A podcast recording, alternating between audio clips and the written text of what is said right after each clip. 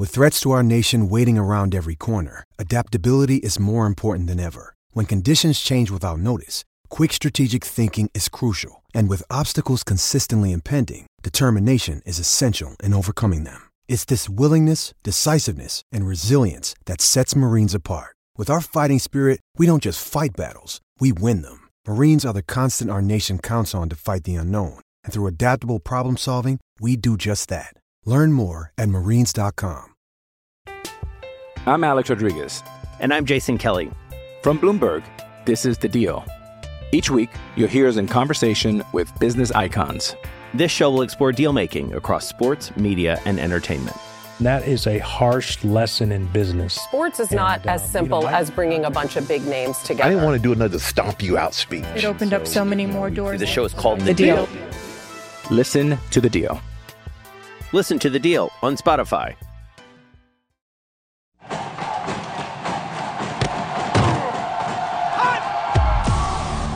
Live from Florida's capital city, this is the Jeff Cameron Show, brought to you by Orange Theory Fitness on Real Talk ninety-three point three. Now, stop what you're doing and listen closely.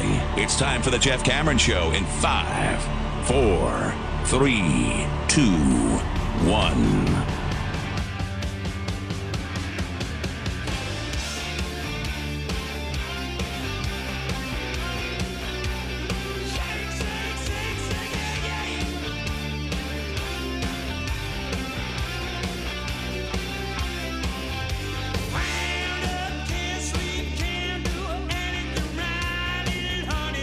Number two, Jeff Cameron Show, ninety-three point three Real Talk Radio and War Chant T V on a Balls McWednesday, if you will. It's actually kind of a libations Friday for us.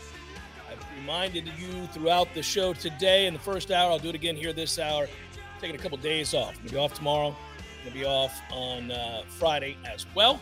But hey, we're here right now. And coming up, we'll do in a little bit a little solving for the future from our friends at I S F. Talk about Florida State's continued efforts to solve for the future. I would I would guess that uh, in the next, I don't know, forty-eight hours or so, you're going to see more solving for the future from Florida State, as I do think more names committing to Florida State or transferring to Florida State or staying here at Florida State, when we talk about roster retention, is going to be the norm. It's just going to be the norm. And um, it's, it's cool. We had a lot of questions in the last, I guess, three days, uh, even dating back some to, to late last week, about what happened, and, and we had a question yesterday on Seminole Headlines that I attempted to answer with this, about how suddenly Florida State went from being in a in a decent position, maybe a somewhat tenuous position financially, to be able to build your roster, reshape your roster, retain players on your roster from a collective standpoint, from an N I L standpoint, to being in a place of uh, strength. And and and I didn't want to get too into the details about that. I know a lot of those details. Um, I know what's what now with the battles in doing really good work. Uh, and, and all that matters is that uh, it is a, a aggressive collective that cares deeply about Florida State's success. And the evidence is all you really need to know.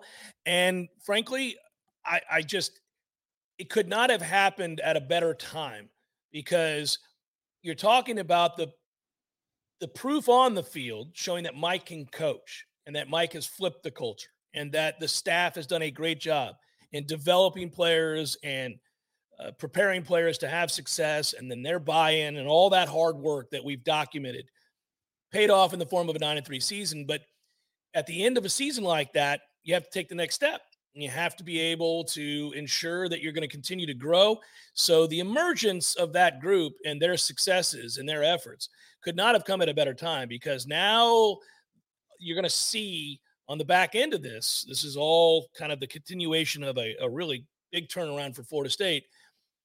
More and more people who had not been considering, players and families and all of that, coaches throughout high schools, throughout all over the Southeast, who maybe hadn't really thought that Florida State had turned the corner or was still unsure. Now you're seeing that there's overwhelming evidence. So it's just going to get easier and easier for kids to say, yeah, that's an option. Not only is it an option, it's my best option. And you saw that with the tight end uh, that Florida State brought in and we talked about yesterday. Uh, there's there's more of that to come, guys. So just continue to check at war chant dot com and uh, follow the On three Twitter feed and all that other stuff. Those names will continue to happen. I am now more intrigued. When we talk about this, I think collectively as Florida State fans, every time we get together, more and more, I'm just more intrigued every day about how soon we'll know something with Jared Verse. And I'll bring this up, Tom, and maybe it doesn't happen. I mean, he's clearly playing out the process as one would if you are potentially, potentially a first-round draft pick. I don't know that he would be, but he's potentially, certainly. Um, he's the only player on the team that you would say that about. There's no other Florida State player that you think is going to go anywhere near the first round, frankly, uh, right now. Doesn't it seem to you, I'm just, I'm, you know, kind of inferential learning here, just taking a look at, uh, you know, the, the evidence that we have on display here. Doesn't it seem to you that if you tell people you're going to play in the freaking Cheez-It Bowl, mm-hmm. that you must be coming back? I mean, why why well, would you consider ever to play in the Cheez-It Bowl if you were going to declare? Well, there's only, you know, a couple of reasons that you play in the Cheez-It Bowl. One, you believe there's more work to be done in order to fortify your film, but that gets kind of shot down when Oklahoma's two starting tackles are, are out of the game. Correct. And then the other would be that you're seriously considering coming back. I, I suppose the third option is is genuine and awesome in nature, which is I don't want to I want another chance to play with my, my guys. I want a chance yeah. to play with this group. And, you know, you're, that sentiment was all over the practice fields. I didn't go to the second round of practices this past weekend, but that first round I did. And uh, you could sense that the guys didn't want to leave. Like it's, it's that class. I don't know if it was for you in middle school or high school or whatever, but I had a couple of experiences, you know, where it's senioritis, yeah, but you don't want to leave because you know it's going to change forever. And you could feel that going on with this group. There are some teams, and we've covered such teams, where guys come here to do what they're going to do, and then they're gone. And they've made a couple of friendships along the way, and that's great. Whoop-de-doo. This one, this group had something different to them, and, and that's where, at least from a fan's perspective, you know, in two weeks we're going to be down there doing a show in Orlando on Wednesday, more details to come. Uh, and then on Thursday is obviously the day of the game. We'll have coverage for you here on War Chant T V, and that'll be all great and fun. But the thing I'd say is that, look, embrace this group for as long as you possibly can, which is the one more game against Oklahoma, because the dynamics of this team have to change year over year. The players are doing it themselves. Why is Jamie Robinson playing in this game? Like, what more could he do for his draft stock against Oklahoma in the Cheez-It Bowl than he's already done in the last couple of years? I would think he's going to go. But why would you play another game? And why would Jared Verse do the same if the two starting tackles are out? I think it it might actually be evidence that they just love the hell out of each other and they, they don't want it to be over. And so they're, they're going to try one more go at it together. I, I like that, Tom. I just, I can't imagine that if you are a potential agent for one of those players or somebody who just has their well-being in mind and um, understanding that the team dynamic is such that it is a brotherhood. And I've been a part of locker rooms. I still miss my high school locker room. I still miss a lot of those individuals. I had a trip down memory lane the other day, driving down Thomasville Road, out of nowhere, to give you an example, the strong pull of the brotherhood of the locker room, right? I was driving down the road, mind wandering, thinking about people, times, places, things, events. And I thought about a particular player that I played with that I haven't thought about in years, and a funny day at practice and, and a eruption of laughter in that locker room between guys that had really sacrificed on a terrible team the year before, and now we're playing for a really good team that next year. And we didn't want to leave that. I agree with you. It's like I knew as we were getting towards the end of that year that a very special time was passing.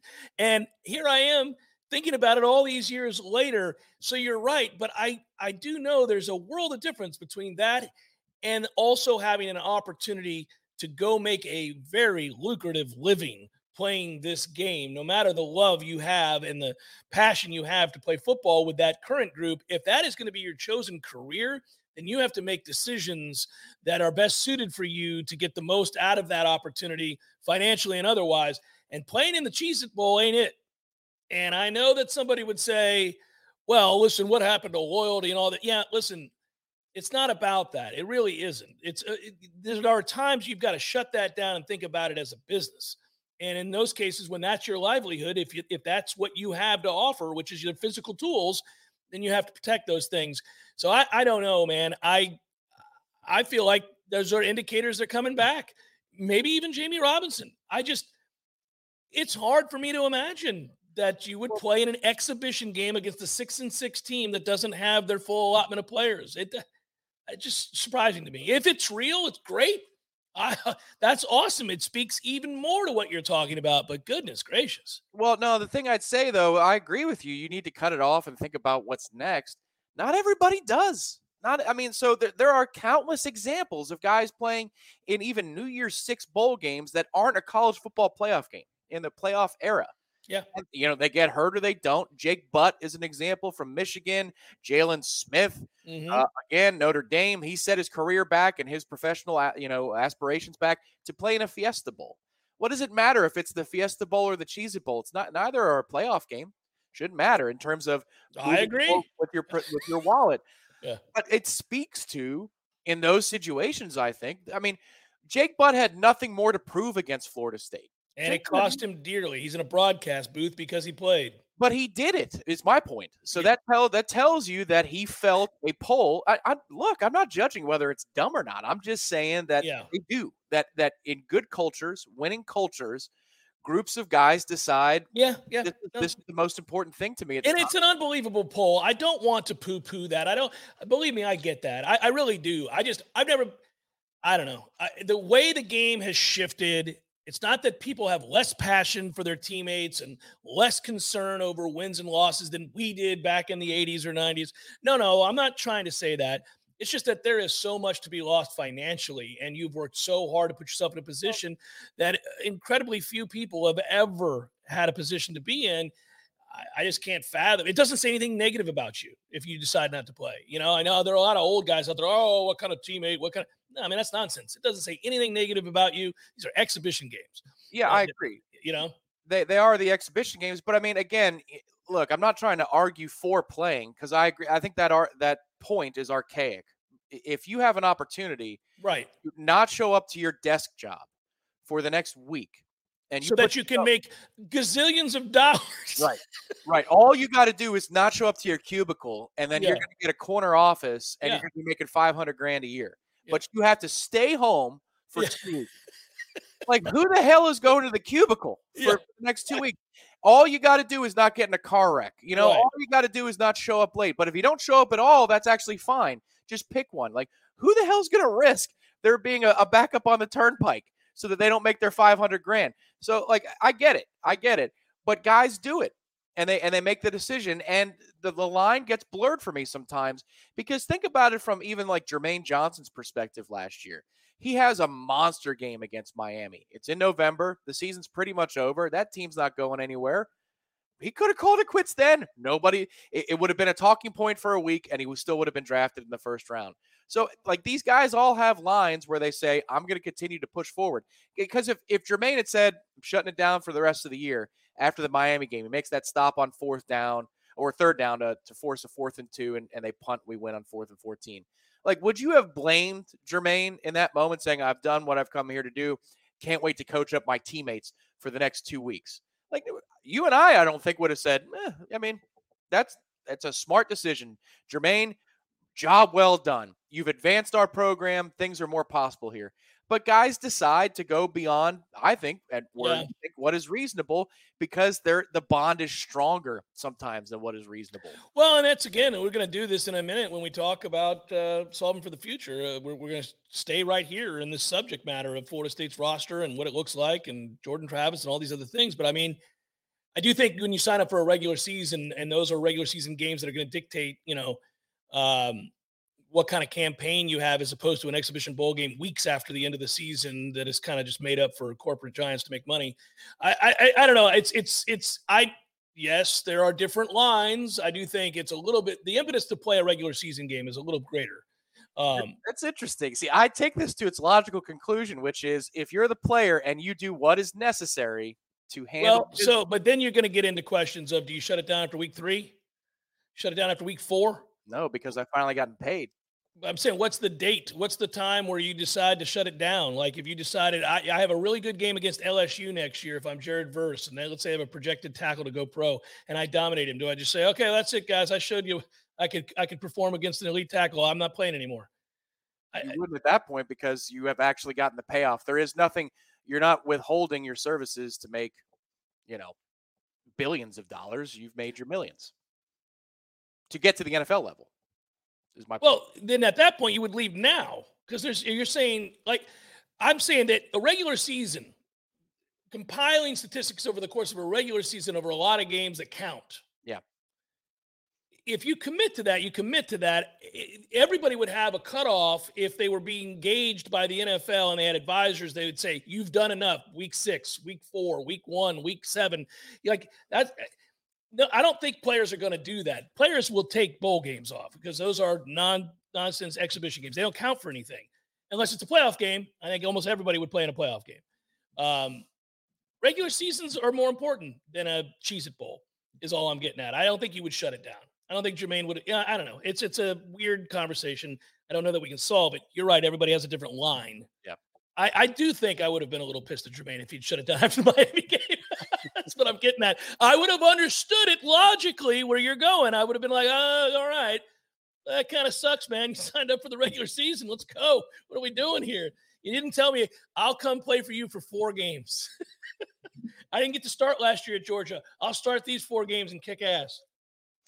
That's fair, but all, I'm saying that that's where I think the conversation is is going. Unless yeah. N I L is so robust that it's taken care of, and these kids. Well, uh, yeah, well, you're right about that. Well, we got, we got a, vest, maybe there's a vesting bonus for playing in the bowl. Well, this is where this is all going. Know, you're right. Professional football. You're right. You're absolutely right. It's Jeff Cameron Show, ninety-three point three Real Talk Radio, War Chant T V. Passion, drive, and patience. The formula for winning championships is also what keeps your ride or die alive. eBay Motors has everything you need to maintain your vehicle and level it up to peak performance. Superchargers, roof racks, exhaust kits, L E D headlights, and more. Whether you're into speed, power, or style, eBay Motors has you covered. With over one hundred twenty-two million parts for your number one ride or die, you'll always find exactly what you're looking for. And with eBay Guaranteed Fit, your part is guaranteed to fit your ride every time or your money back guaranteed. Because with eBay Motors, you're burning rubber, not cash. With all the parts you need at the prices you want, it's easy to make your car the M V P and bring home huge wins. Keep your ride or die alive at ebay motors dot com. Eligible items only. Exclusions apply. The Jeff Cameron Show is sponsored by the legendary team at Hamilton Home Loans. Great rates, cutting-edge technology, and transparent communication is the recipe for a five-star mortgage experience at F S U Home Loans dot com.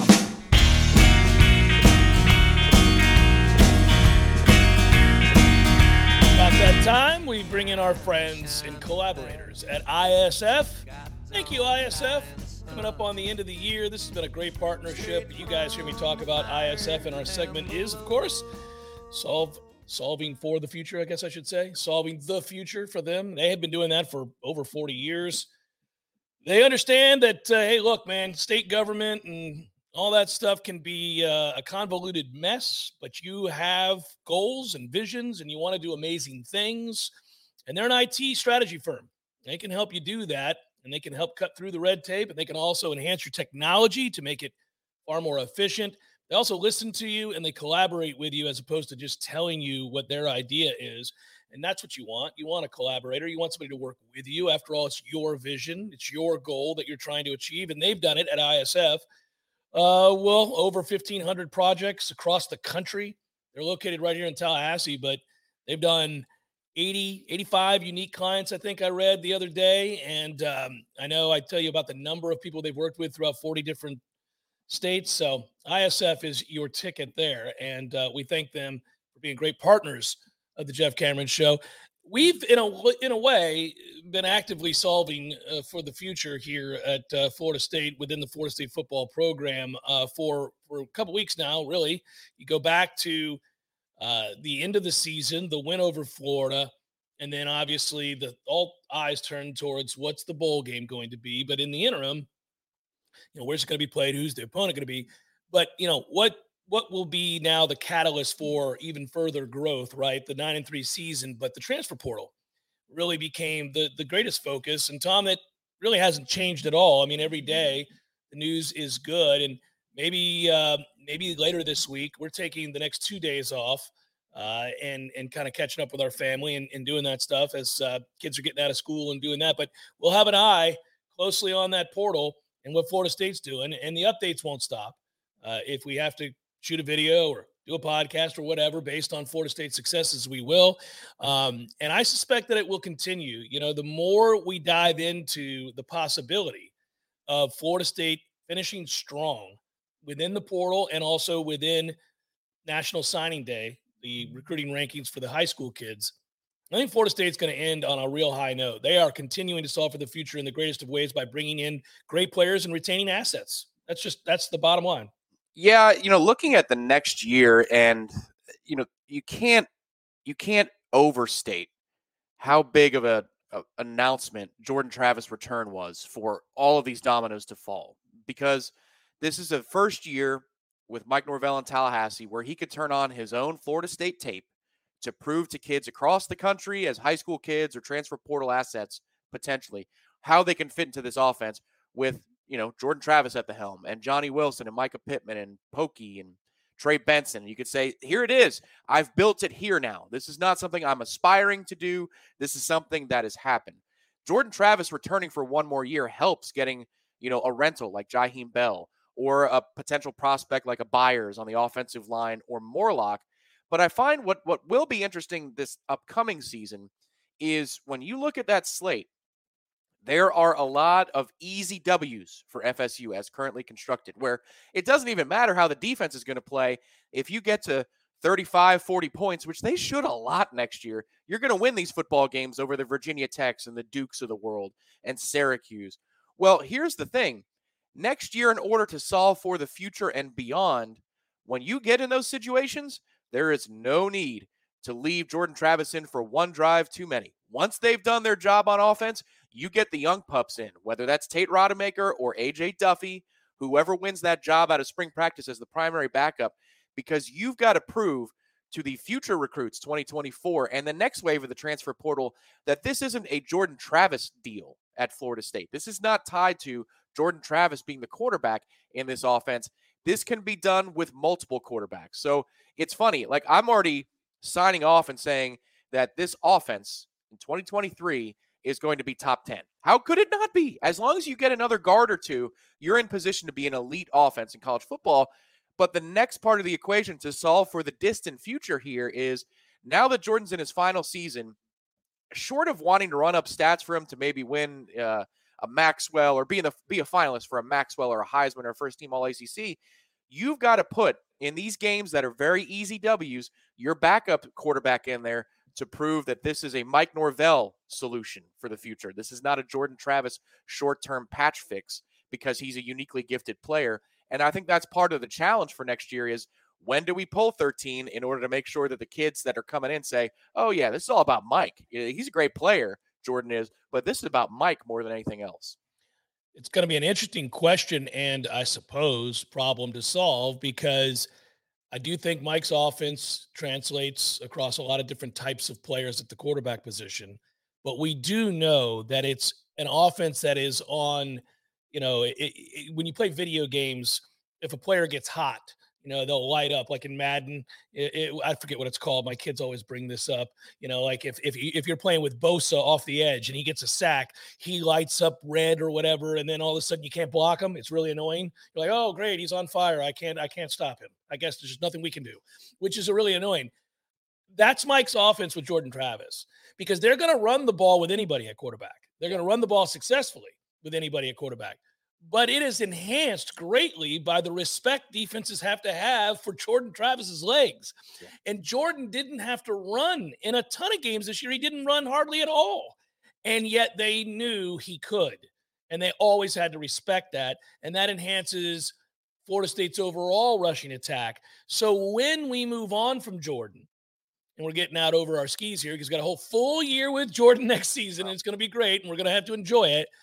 But when we move on from Jordan, now it's not as if the backup quarterbacks, plural, are stiffs and can't move.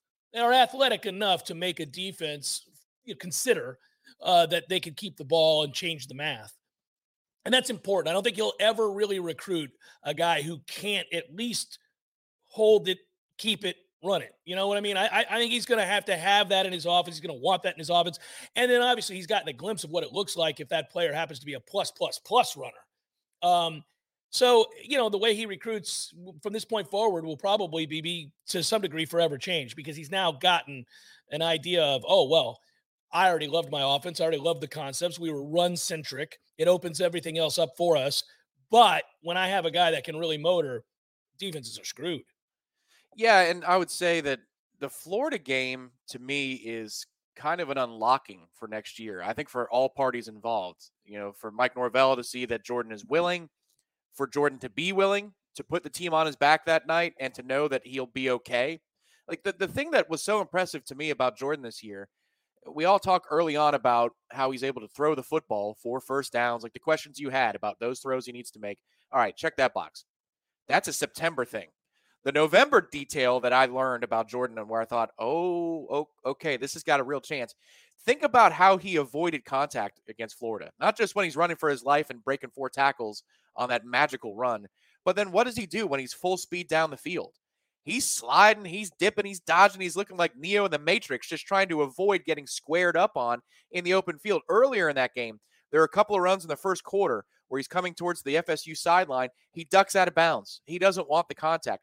So he's blending the speed, the elusiveness, and the smarts for durability purposes to make it a more a higher likelihood that he's going to be yeah. fresh and ready to go and able to play and not dinged up. So I just like how he gets smarter and smarter as his career has gone on in all facets of what he does. He's become a very, very smart football player. And I think what's really fun about this for the future is, you're right, if I'm a recruit or a, a parent or a coach of a recruit that's a quarterback that can really run and has some potential oh, yeah. throwing the football, I look at the development of Jordan Travis at Florida State and I say, if you really want to round your game, son, to have a chance to play on Sundays, go play for that dude. Look at what he's done with a runner and turning that dude into a real quarterback. This is where you should go. And I think they're going to get those phone calls from the other side, meaning the recruit's going to call us, and they might not have before Jordan Travis, but they will now. Somebody asked yesterday on uh, Seminole Headlines, like, what's the path for Jordan Travis to win a Heisman? And we were talking about, and, and the, the, the root of the question, in essence, was, could he, because this is a run-first team. You know, Jordan threw, he, is, as good as he was this year and as efficient as he was, he threw for less than three thousand yards. So it's, you know, most of the time when a guy wins a Heisman, you're seeing absurd numbers, etching towards four thousand five hundred yards, you know, something like that. You know, you're seeing these numbers like Jameis Winston had, or Joe Burrow had, or even Caleb Williams this year, where they're throwing for three hundred eighty yards a game, you know, and then they're adding some rushing yardage too, because they're mobile. Jo- Jordan didn't have to do that. We didn't need him to do that. In fact, we preferred he not do that. You know, he's still completing close to seventy percent of his passes throughout stretches of the year. And he could run, and occasionally he did have huge games on the ground, but a lot of times he didn't do any of that. And Florida State didn't, they don't run at a breakneck speed either. Florida State does not run a gazillion plays. So he's not going to get the numbers he needs in order to win the Heisman. But I would say this about that as we continue to look at the future and try to solve for it with our friends at I S F.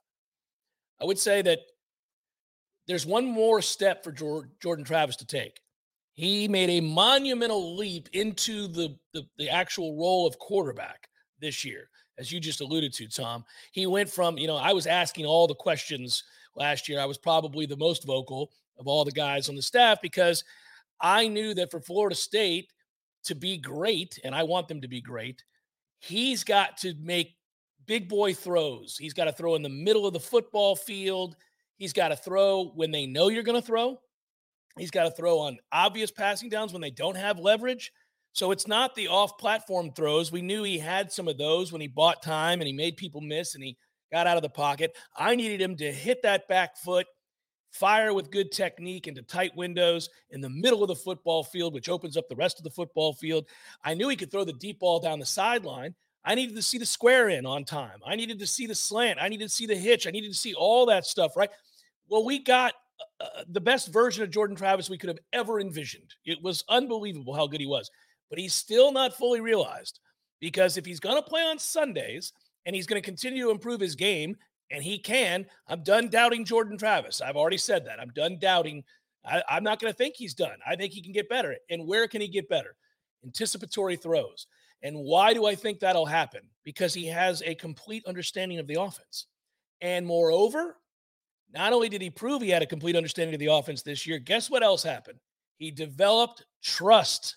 So to make anticipatory throws, you better trust that the receivers are going to be where they're supposed to be, or that on option routes, they see what you see and they know their cues. They know what their assignment is based on that alignment, where the safety is, inside the hash outs, all that stuff, right? That is timing. That is rhythm. That is trust with a capital T. You got to know. I know Johnny Wilson knows where to be. He sees what I see pre-snap. I'm going to throw it here now. I'm going to go ahead and lead him and let him run after the catch. I'm going to hit Micah here because I know he knows to sit down. Let's sit down against this zone right here. And I'm going to, the ball's coming out now.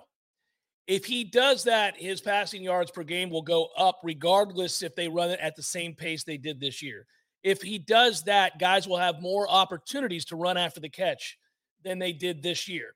He wasn't bad by any means, but it is the weakest part of his game is that he's still not, he is a see it and throw it guy still to, to a large extent.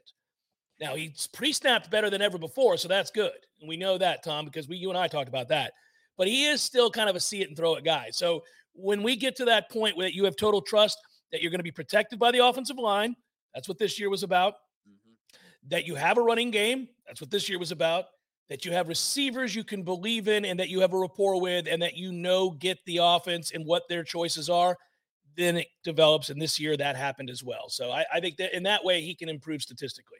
Yeah, that's that's right. There was early in the season a propensity to bail from the pocket even when there was time. And you could understand why that was the case mm-hmm. because for the entirety of his career, he didn't have time. And, you know, when you're wearing a green jersey in camp and practice every day, that's not the same thing. And so it took a little while in the season for him to trust that I can sit here. I can sit here and read and then distribute the ball. There's a great example of it in the Florida game, which is uh, it's when Shade Tree is being interviewed on the sideline, talking about, you know, how the, the rivalry means everything and, and what it means.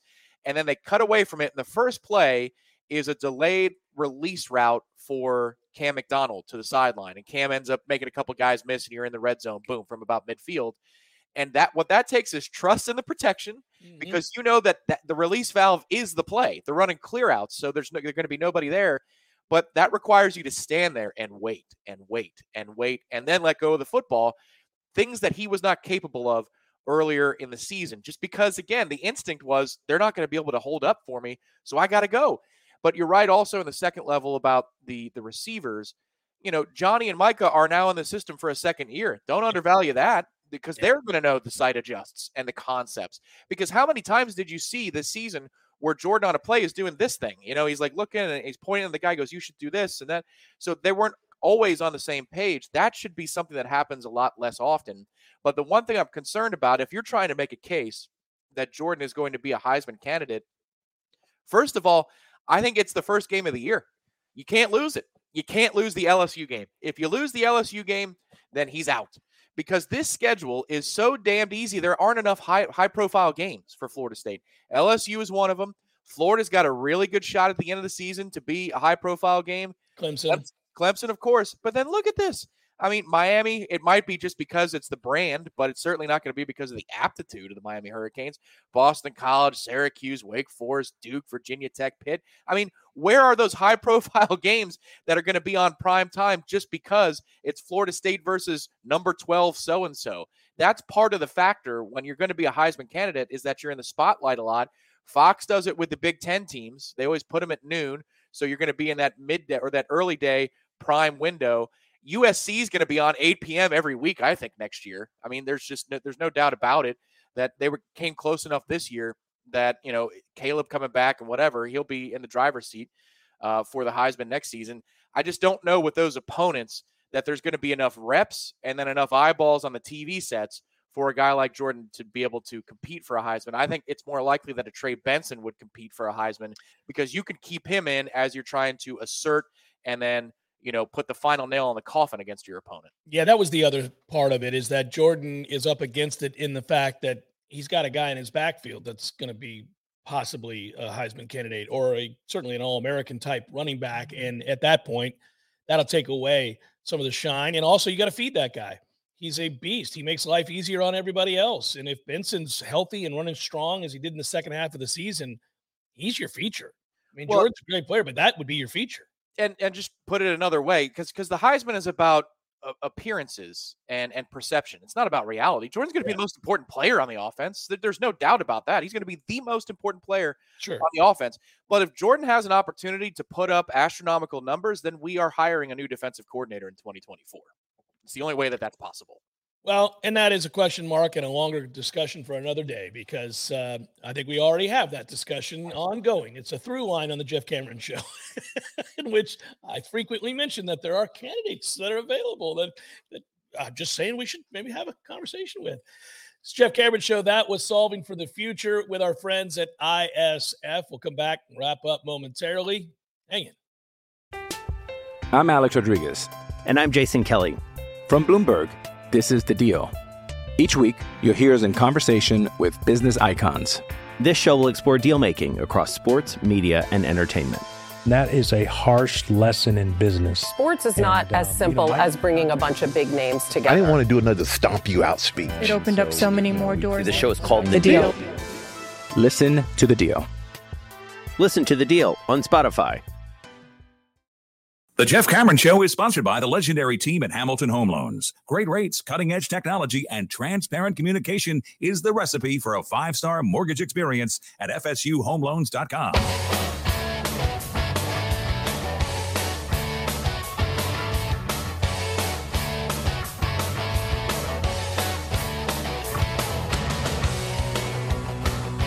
Wrapping it up on the Jeff Cameron Show. Once again, I want to say a wholehearted, as we did at the beginning of the show, thank you to everybody who contributed and participated in our efforts to aid the Guardian ad Litem and their efforts to get toys, and presents, and gift cards to children who are disadvantaged and unfortunate and in sometimes impossibly difficult situations. And now, at least momentarily, uh, a little infusion of goodness or moments of happiness for them uh, will happen because of your kindness and their efforts. And so I really do appreciate it. And uh, I, I try to express that as best I can on a regular basis. Um, and, at, you know, you're trying to balance that. It's a trick. Like, there's a fine line between being effusive and over the top, and but then it comes across as maybe it's not genuine. I assure you, it is genuine. Uh, me and Tom were both incredibly touched as we sat there and saw you guys walk in last night to District eight fifty, and thanks to them for housing, housing the event again this year. It was awesome, and they're great hosts. Um, but as you guys came in, so willing to give uh, and and and asking what else you can do, and I talked to a lot of people last night, uh, many of whom I had never met before, by the way. There are a lot of people we knew there. A lot of familiar faces, which is always nice, guys that guys and gals that help out every year, but also people that uh, I've never met before that just came up and said, hey, I've wanted to come by before. This is the first year I've had a chance to do it.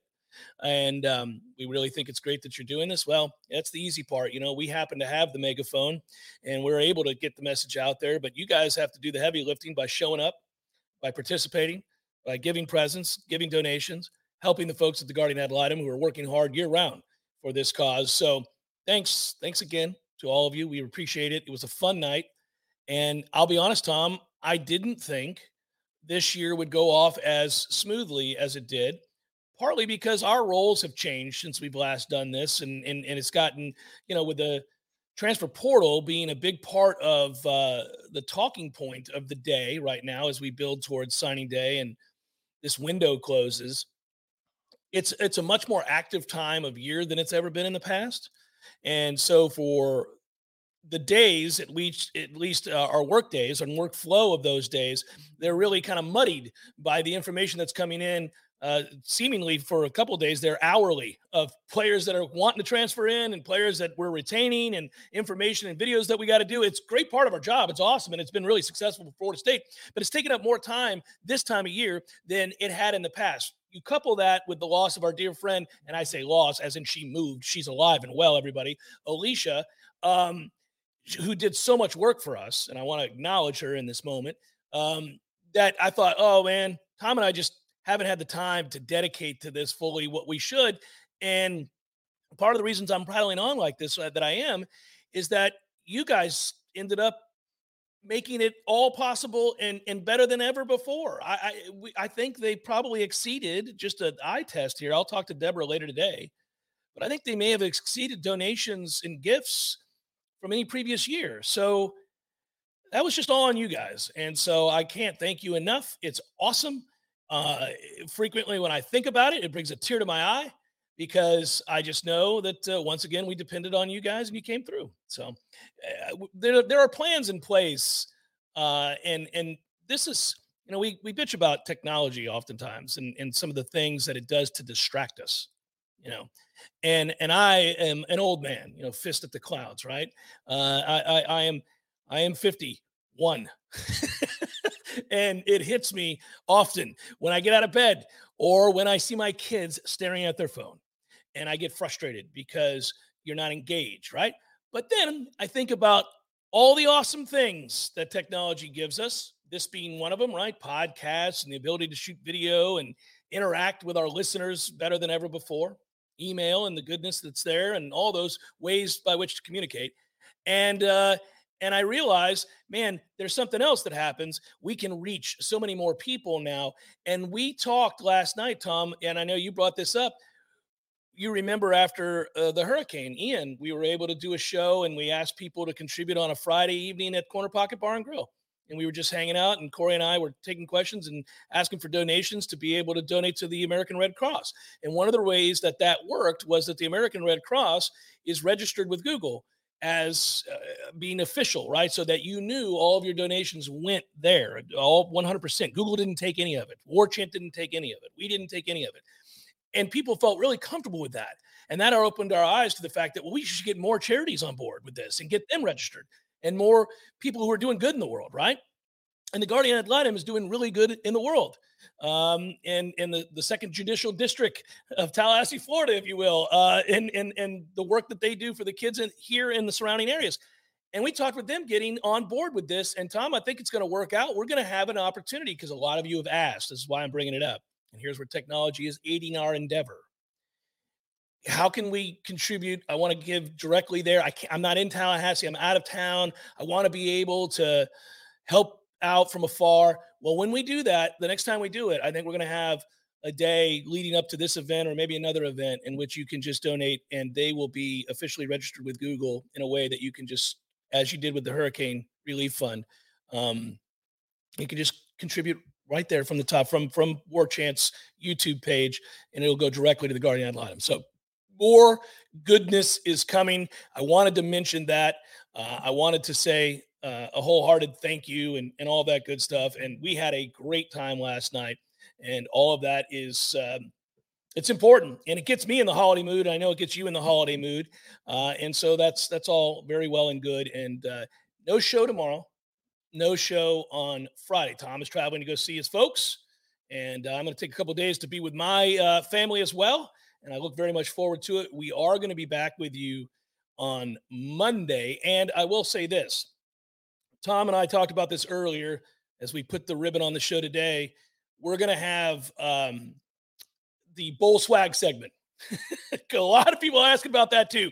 For for as much good as we're doing with charity and trying to do because of you guys and it, with the help of you guys, there's also the goofiness of the show that we have to attend to. And that bowl swag segment is a segment we love to do as well. But we want to do it with the sounders and all the bells and whistles and the things that make it funny uh, and the quips and the liners. So we decided Monday. Now, I know there's a couple of also ran bowls. I say also ran bowls that will take place on Friday, beginning Friday.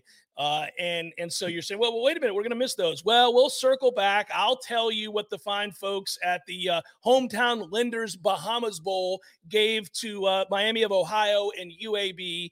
I will not gloss over the Duluth Trading Cure Bowl uh, between U T S A and Troy. Nor will I ignore the Cricket Celebration Bowl, Tom, between Jackson State and North Carolina Central, or the New Mexico Bowl, or the Jimmy Kimmel L A presented by Stifle Bowl. We will circle back to those bowls, sir, and we will tell you uh, what those fine folks got. Uh, these days, it's always it's, it's always fun to kind of figure out because now you can just straight up pay players. So we always wonder, like, what kind of gifts are they going to give them? Um, so we'll see. Well, you got to justify and write off some expenses if you're a bowl committee to make yourself look more legitimate, even though you're stealing. Um, if you're members of, you know, the high levels of the bowl committee, it's just amazing those salaries that those groups make for a couple of photo ops. I'm sure, though, the bowls that Florida State is tied into with the A C C do none of that, though. I just I don't want to implicate anybody, say, at the Orange Bowl or the Cheez-It Bowl or the Duke's Mayo Bowl or next year for the uh, New Year's Six games that we're certainly going to be a part of. I'm sure none of you Correct. do. All I'm saying is maybe for some of these lesser bowls that they've got to write some things off. So whether or not N I L is a thing now, maybe that means they can increase the payout to the kids, because I think it used to be somewhere in the neighborhood of four or five hundred dollars, and that's where the uh, the Orlando Bowls, which are always good, they had always pushed the envelope. Uh, the, the Citrus Bowl and the Old Champs Bowl and now the Cheez-Its Bowl, both of them are sponsored by Cheez-It.